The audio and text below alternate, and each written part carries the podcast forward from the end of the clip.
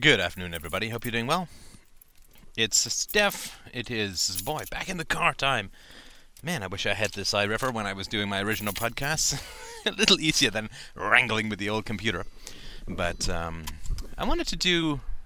Old Gregor Von G brought up something good in the chat room today, which is this question of innate ethics. And it's something that is a pretty popular position or theory to talk about. It's um, where our good old friend Richard Dawkins is uh, floating around, and a lot of the biologists are floating around this kind of arena, which is basically where they talk about that uh, human beings have uh, an innate sense of right and wrong, an innate sense of ethics.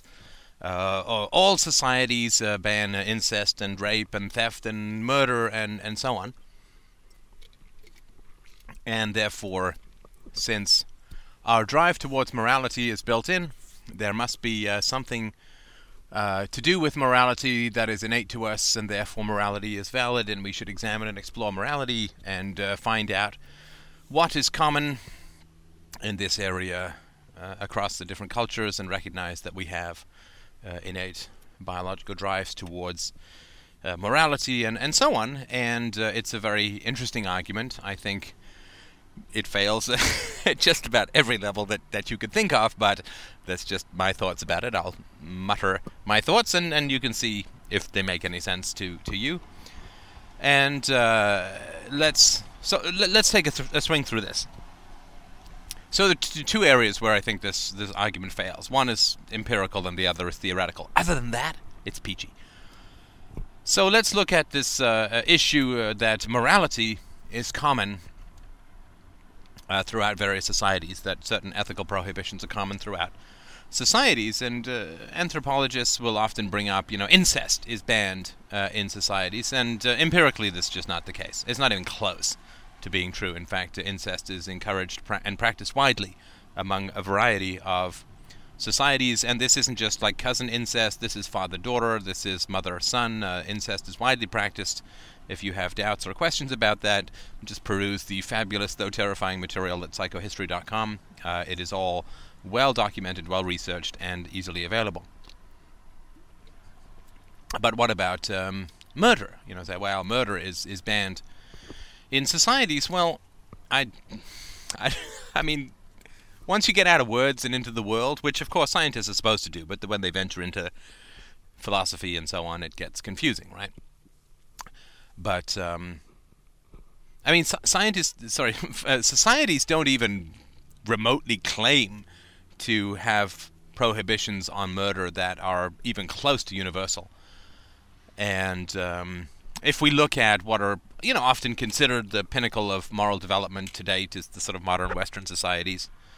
Um, prohibitions on murder, really. I mean, First World War, what 20 million killed, another 20 million in the influenza epidemic that the soldiers brought home.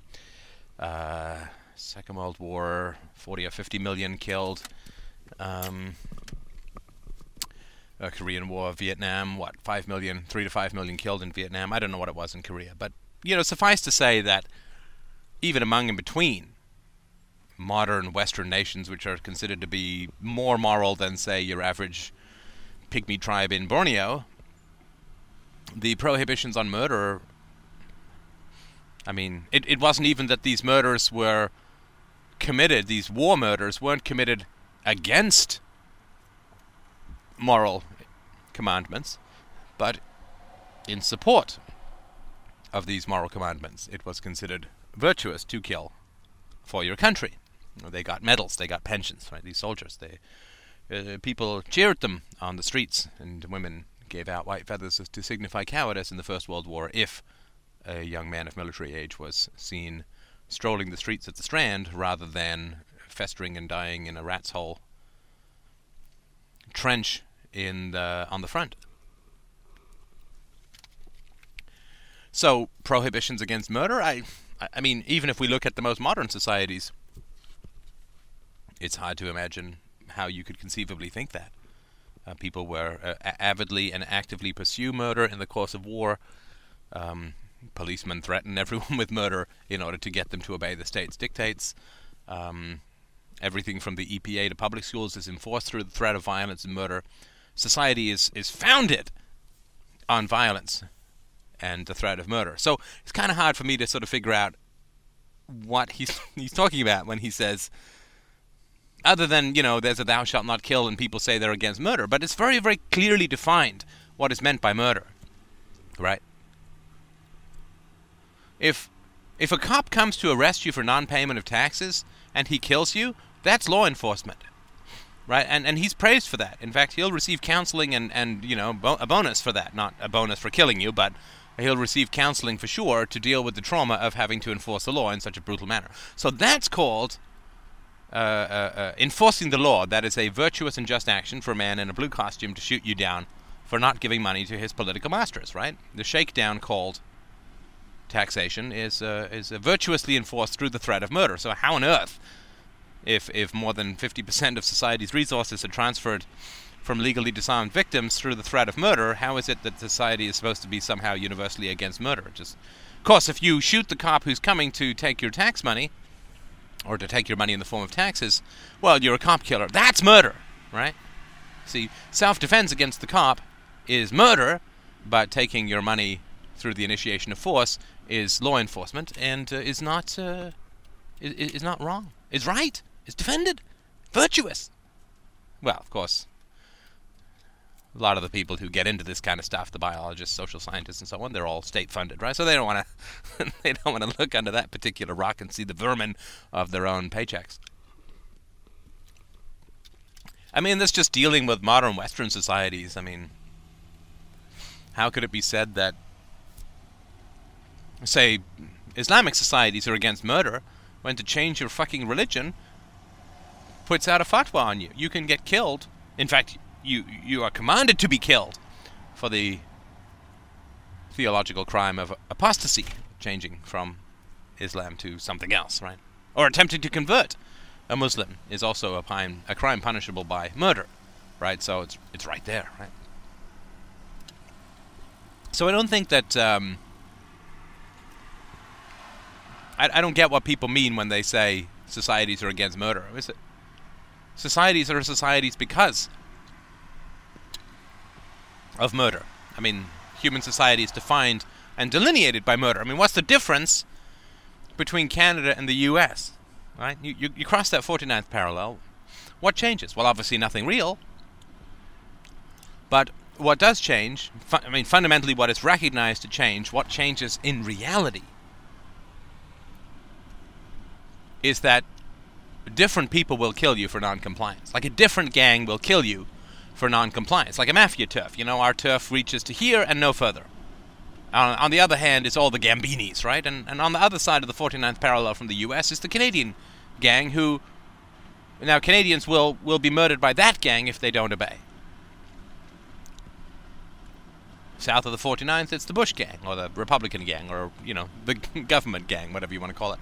But the only thing that changes, the only thing that changes between societies is who will kill you for disobeying? Who will threaten you with violence for disobeying? That, that is the definition of a society. Murder is the definition of society. In a place where the same gang will kill you, it's called the same society, right? I mean, a place where a different gang will kill you, or a gang with a different name, it's called another country, another culture. So the idea that human society, I don't know, I, th- I think you get the point. Um, Theft, well, I mean, of course not, right? I'm oh, sorry. M- so murder, right? When when people when society say we don't like you to kill, what they mean is we don't like you to kill the representatives of the political powers that be, right? The kings or the the the, the presidents or whatever, right? Murdering, like the original "Thou shalt not kill" was "Thou shalt not kill other Jews," right? It's bad for the, the, the tribe, right?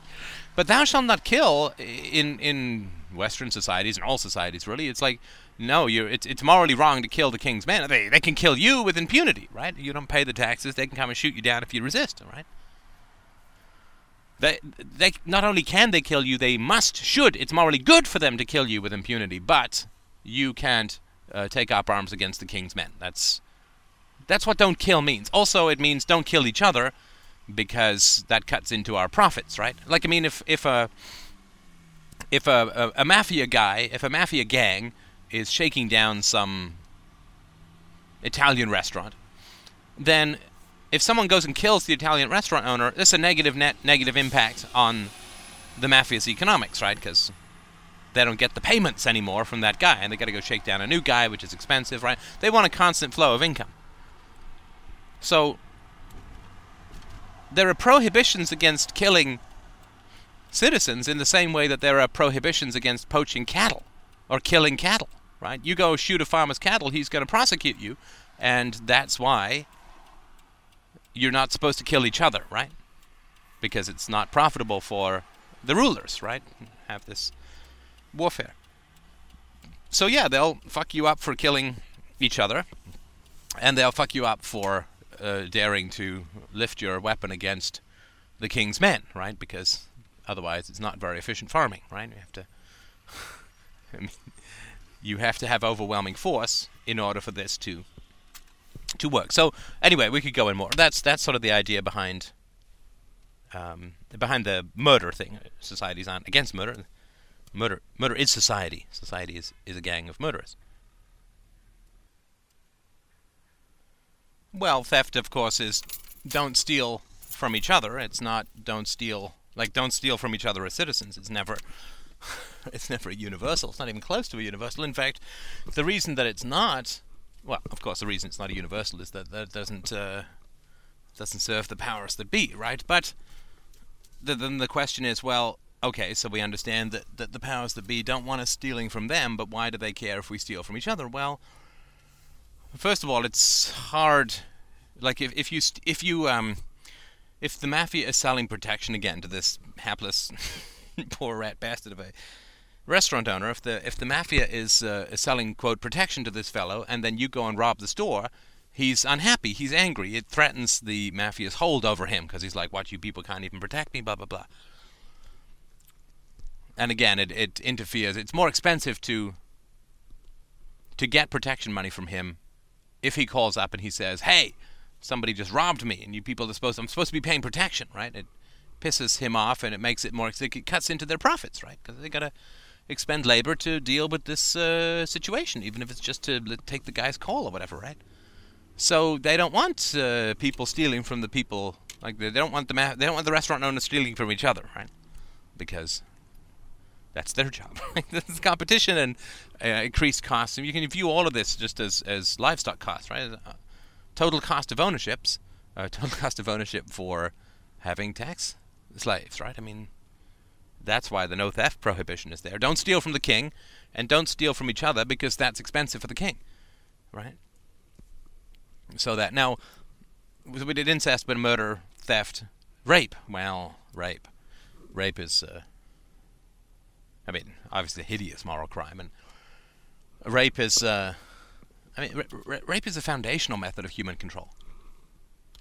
I mean, it isn't even incidental. It isn't even like and there's rape. Rape is a core and fundamental mechanism of human control, and, and has been throughout history. The, the rape of children was endemic throughout history, uh, is endemic throughout history. Uh, what is it? A third of men, even in the modern West, a third of men and uh, two thirds of women have experienced significant childhood sexual abuse. Um, not just someone flashed me or whatever, right? But like significant, uh, ugly. Uh, it's all ugly, right? But but rape is foundational, right? I mean, if you look at the, the British upper classes, right? Uh, they, they, went to these boarding schools where rape was an institution. Rape was a core part of, uh, of social control. Rape in the Catholic Church, the rape of children is a core part of social control. It is not accidental. It's not incidental. It is a core, core aspect of of social control. And you say, well, well what about modern democracies? They don't uh, use rape as a form of social control, but uh, they do. Uh, it's widespread. It's endemic. It's uh, millions of Americans are subjected to it every year. It's uh, you know, if, if, you can get the livestock, as I talked about in RTR, right? If you can get the livestock to attack each other, then you lower the cost of ownership. Right? Get the cows to build their own fences, that much more profitable to own a cow, right? So rape is a core part of social control. It is a core threat that governments inflict or, or threaten their their citizens with, right? So, if you get arrested for something, God help you don't, right? But if you do, then uh, um, you get charged with something, then you will be offered, uh, you know, it's going to be five years in a maximum security jail, or you know, two years of probation if you plea bargain it down, right? Well, I mean, five years in maximum security jail. What does that mean? That means brutal gang rape. That that that's what it means, right? Everybody knows that. That's well understood, well accepted. Prevalence of rape in prisons is staggering, and of course, right? I mean, there's no DRO system would ever do it like that. I mean, to take people who have already been condemned as sociopaths and lock them into a room with a whole bunch of other sociopaths, of course. Of course, I mean, fighting fish put into a tight enclosure will attack each other. I mean, these uh, these people are used to uh, terrify people into confessions, right? The, the, the, these rape victims. We're going to put you in conditions with sexual deviants, violent people, predators of all stripes and colors. We're going to put you in that situation. We're going to lock you in a room with these people, and um, then we're not going to protect you. Oh, and we're not uh, going to punish them if they rape you, right? So basically, you know, the old kings in the Mediterranean used to threaten subjects with, you know, we'll throw you into a shark tank. Say, wow, that's not violent because it's the shark that's doing the violence, right? Well, of course we understand that that is violent because it's the king who's created the environment, the shark tank, right? I'm going to throw you in there. In the same way, it is the government, of course, that has created these uh, rape tanks, right? These rape rooms of, of prisons. And they have created this environment and they throw people into these shark tanks, right? Knowing that the threat of rape is the primary terror, uh, and you could say a violence too, but I mean, rape, right? It's the key thing, right? So, rape is a, a foundational aspect of social control, even in, or I wouldn't say especially, but, but even in modern democracies, right? That uh, in America you get busted, they're going to threaten you with uh, uh, heavy jail time, or even, you know, a year. I mean, God, how many times can you get raped in a year when you're in a cell with four sociopaths? Well, a hell of a lot, right? It's going to leave you with lifelong injuries. Uh, it's going to leave you with uh, uh, a torn bowel. It's going to leave you, again, just talking about the guy thing, right? Uh, chronic hemorrhoids is going to just lead you with, uh, and you know, permanently traumatized, unable to function in, in a sexual way, right? So this uh, rape is, is a core aspect of social control. And it's how the state offloads torture, right? I mean, rape, obviously, rape is torture, right? I mean, uh, there's no doubt about that, right? I mean, if, if it was, I mean, the Abu Ghraib people, if they rape prisoners, then it's torture, right? So any environment where rape is prevalent is a is an environment of torture, right? So when you are threatened with jail, you are threatened with rape. I mean, it's foundationally what what the issue is, right? That's what the punishment is. They're rape rooms, torture rooms. And this, of course, is how the government gets you to confess, right, to to various things, right? Because they say, well, we're going to throw you in these rape rooms, going to throw you in the shark tank, or, you know, you just have to call in and be home by sundown, right? And that, of course, is how they get you to confess, right? And uh, that, of course, is a whole lot easier than doing difficult and unpleasant things like, you know, oh, I don't know, actually prosecuting a case, right? So rape is foundational to social control, and the prison system in a modern democracy is entirely founded upon the horizontal threat of rape. That they have created these environments where rape is essential and inevitable and foundational, and where there is simply no possibility that you will be able to avoid it in one form or another, or you know, rape or stabbings or fistfights or you know this kind of horrible and violent environment.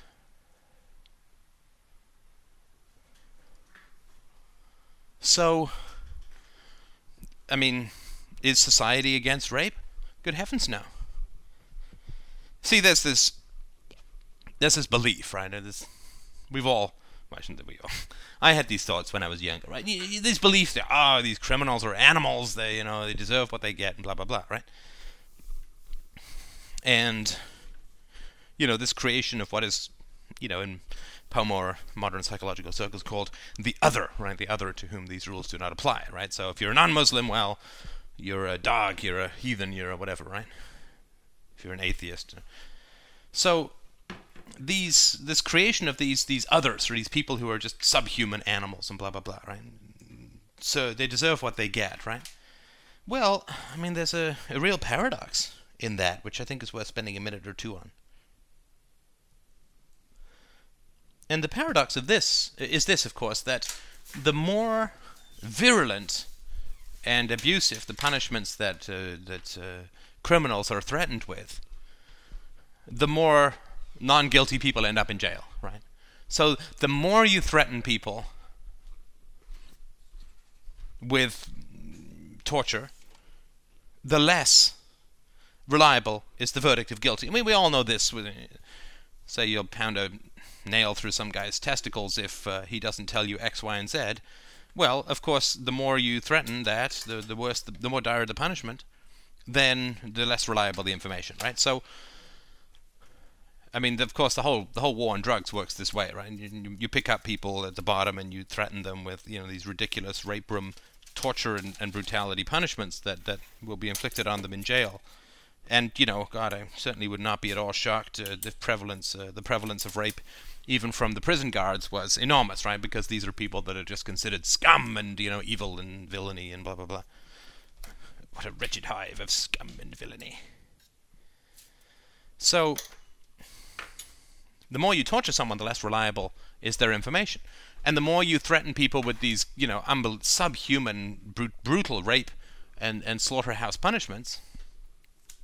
The more people will just confess, you know, and it all becomes hearsay. And of course, cops lie in uh,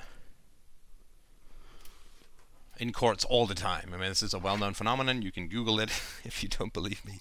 Cops lie all the time, right? So you get cops, and you get hearsay. Yeah, I saw him there, an eyewitness, blah blah blah, and maybe some trumped-up scientific evidence. And scientific evidence is proving unreliable in a variety of ways, and also, of course, can be falsified. Right? So the more dire the threats are that you're holding over people's heads, the less likely it is that they're going to do anything other than give up whoever you want them to in order to avoid going to prison themselves, right? So this sort of like we say, oh well, these you know these people deserve these punishments, or you know this, that, and the other, right? Because oh my God, they, uh, you know, they're just so evil and so on. But you don't know, right? You don't know that they're evil at all right? Because the punishments that are threatened to, to everyone else are so great that people are just throwing each other over into the shark tank to avoid going in themselves, right? Doesn't mean that anyone is guilty, right? So anyway, I just sort of wanted to to to mention that, right? So so it seems to me that that rather than you know making up all this nonsense that, that people do make up about you know the universal prohibitions on on rape, you know, and, and, and theft and, and murder and so on. It's just like, well, no, the, society is founded on these things. What we call society, a state of society, is absolutely founded on these things, on the threats of murder and the threats of rape and uh, the resulting theft that that arises from those things. So, I mean, obviously, throughout history, you know, cannibalism, human sacrifice, uh, infanticide, uh, is just staggering. I mean, the average mother prior to the, you know, 17th or 18th century, really 18th century, would uh, kill uh, usually one to two of her children, strangle, and you could not walk down a street in the Middle Ages without seeing dead or dying babies in the in the outhouses and in the gutter. And I mean, this is a, a staggeringly genocidal culture that we come from, and this is why we can be I think, you know, justly proud of the advances, right? We always look and see the problems. Ooh, the Fed, ooh, fiat currency. It's like, yes, but at least uh, most of us, uh, if not, well, just about everybody, does not uh, live to see their mother strangling a sibling who is unwanted, right? I mean, so the psychotic culture that we came from, that is sort of the, the stuff of, of primitive lives, the, the, we've blunted some of that, but it's important to look at, at how society really works, just not listen to the pious platitudes which it uses to describe itself, right? Otherwise, we would be the ones saying, yes, the government is here to serve and protect by God. It's right there on the side of the car, right? how could it be otherwise? Couldn't be propaganda. The same way we know that, well, Coke is it. So, uh, so that's the sort of factual side of things, that uh, societies are founded on uh, threats of murder, threats of rape, and uh, outright, blatant confiscation and threat, and violence, and theft. Right. So the idea that this is somehow universally prohibited is, to me, I mean, again, I, I, call me crazy. I think you've got to work pretty hard to avoid knowing this, right? I mean, I don't. I mean, Richard Dawkins must be aware that there is there is rape in prison, right? And and that that the threat of that is is terrible and terrifying, right, for people. And say, well, that's not a mechanism of social control. Catholic Church, rape of children. Anyway, so uh, let's move on to not just how it's factually incorrect, but how it's even theoretically incorrect. Well, let's say that that this thesis is true. I mean, let's let's give it the benefit of the doubt, which obviously it doesn't deserve. But let's say, right, let's be generous, charitable. When you write, you can be generous. Let's say that it's uh, it's true that uh, societies are universally against these things. So what? So what? What does that tell us about anything? It doesn't indicate anything is real. It doesn't indicate anything is true. It doesn't indicate anything is valid. It doesn't indicate anything is factual. All it says is that people believe a bunch of stuff, right? And clearly, there are people around the world, and even the people who believe that ethics are universal or innate or whatever, there are people around the world who obviously do not believe these things. There are thieves who don't believe that there's anything wrong with theft. In fact, the whole reason you have prohibitions against things is because people, well, damn well want to do them, right? So um, we we don't inoculate against diseases that we could never get, right? I mean, it's sort of pointless, right? So the whole reason that human beings have an ethical standard, even if we accept that it was true and valid and universal, is because there are enough people who oppose this standard that we need it, right? it's the problem of ethics, right? Say, well, there's a universal system of ethics, it's like, or universal instinct towards ethics. It's like, well, if there were a universal instinct towards ethics, then surely, by golly, by God, we wouldn't need ethics because everybody would be so pro ethical, right? But of course, there are significant portions of the population, even if we take the statist argument, that uh, says that uh, people uh, not so much with the ethics, right?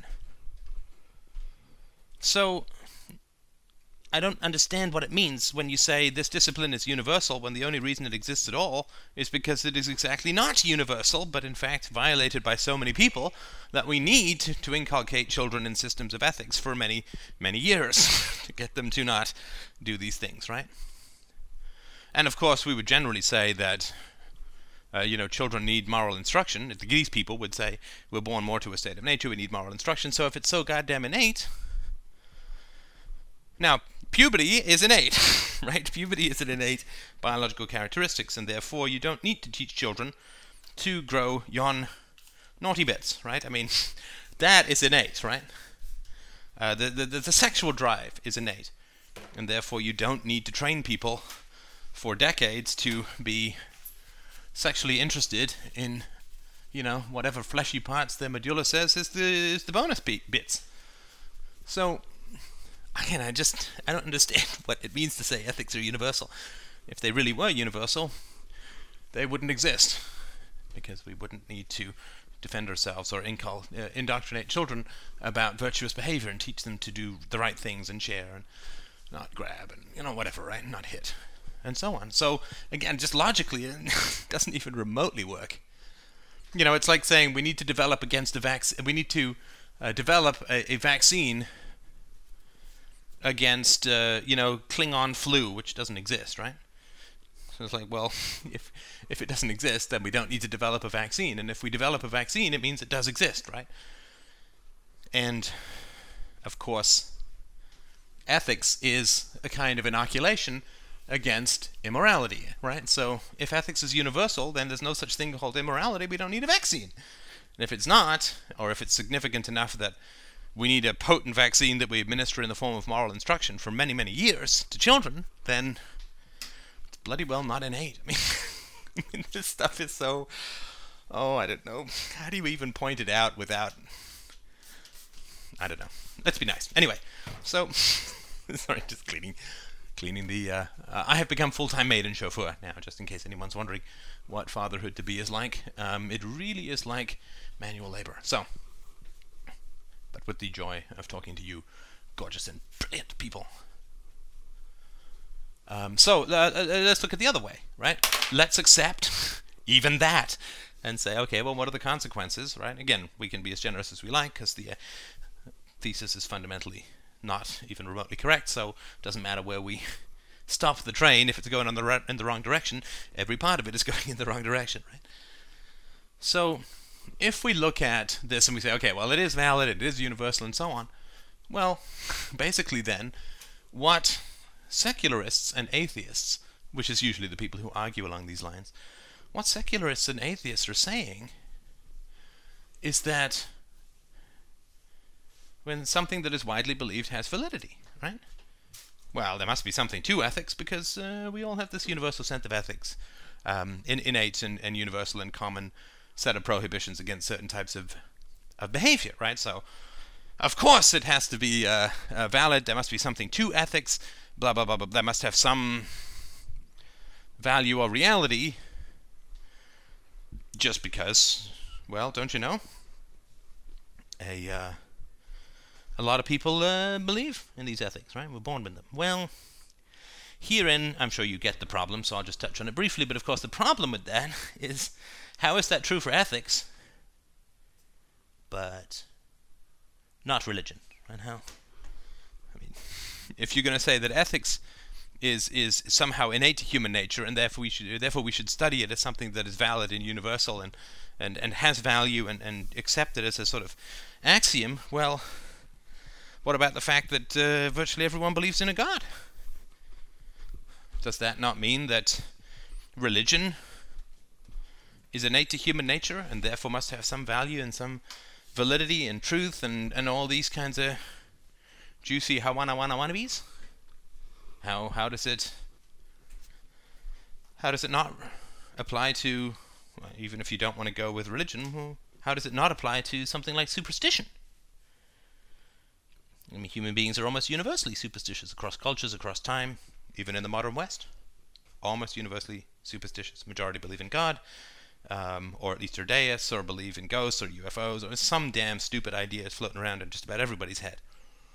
So, how is it the case that we can study ethics as innate and universal because just just woo, so many people believe in it, but we we can say that religion, which is even more of a universal phenomenon than um, ethics, that that is not valid, invalid, and true. It doesn't matter how many people believe it. So again, I want to ramble on too much, but you you could take this incorrect argument from, uh, you know, I would suggest just about every conceivable angle, and it just falls apart. Now, I say this, you know, with you know, I, you know, you know, you know, sorry. I, I, I say this with what I hope is some reasonable sympathy that you know, th- th- this is the best that state paid people can do, right? I mean, this is the best, right? Remember, uh, Darwin, uh, not a government employee. Richard Dawkins, on the other hand, more so with the government. Not to pick on Richard Dawkins, there's nothing particular to him, right? It's just all of these state sucking windbags, right? I mean, they this is the best that uh, state employees can do, right? This is uh, this is the post office. This is the government-run post office of science, right? All, all of this stuff, right? This is the best they can do, right? And and, and it's not because they're dumb. God, brilliant, right? But it's that they simply can't go any further or deeper than their own personal ethical lives allow them to go, right? So if they start to understand that the state is theft and they start to look at their paychecks with horror, right? I mean, they start to examine their own lives, their own commitment to virtue, and you know all this, that, the other, and above, right? So it's it's not that the government makes people stupid; it just compromises them to the point where they get these unconscious avoidance mechanisms for basic truths, right? So.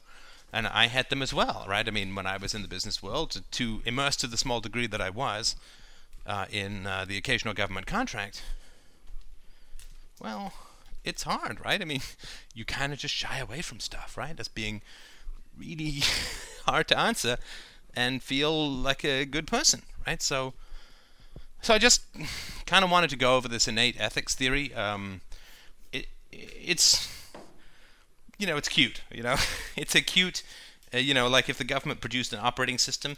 I mean, you know, it's kind of cute. It's kind of quirky. It's kind of interesting. Uh, it's crap, right? I mean, sadly, it's crap.